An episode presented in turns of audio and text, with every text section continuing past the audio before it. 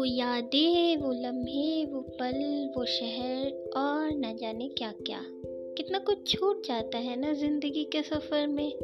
रह जाती हैं तो बस यादें। आ रही हूँ मैं माया, आप सभी को कुछ ऐसी ही कहानियाँ सुनाने। जो ले जाएँगी आपको कहानियों की एक हसीन दुनिया में। Stay connected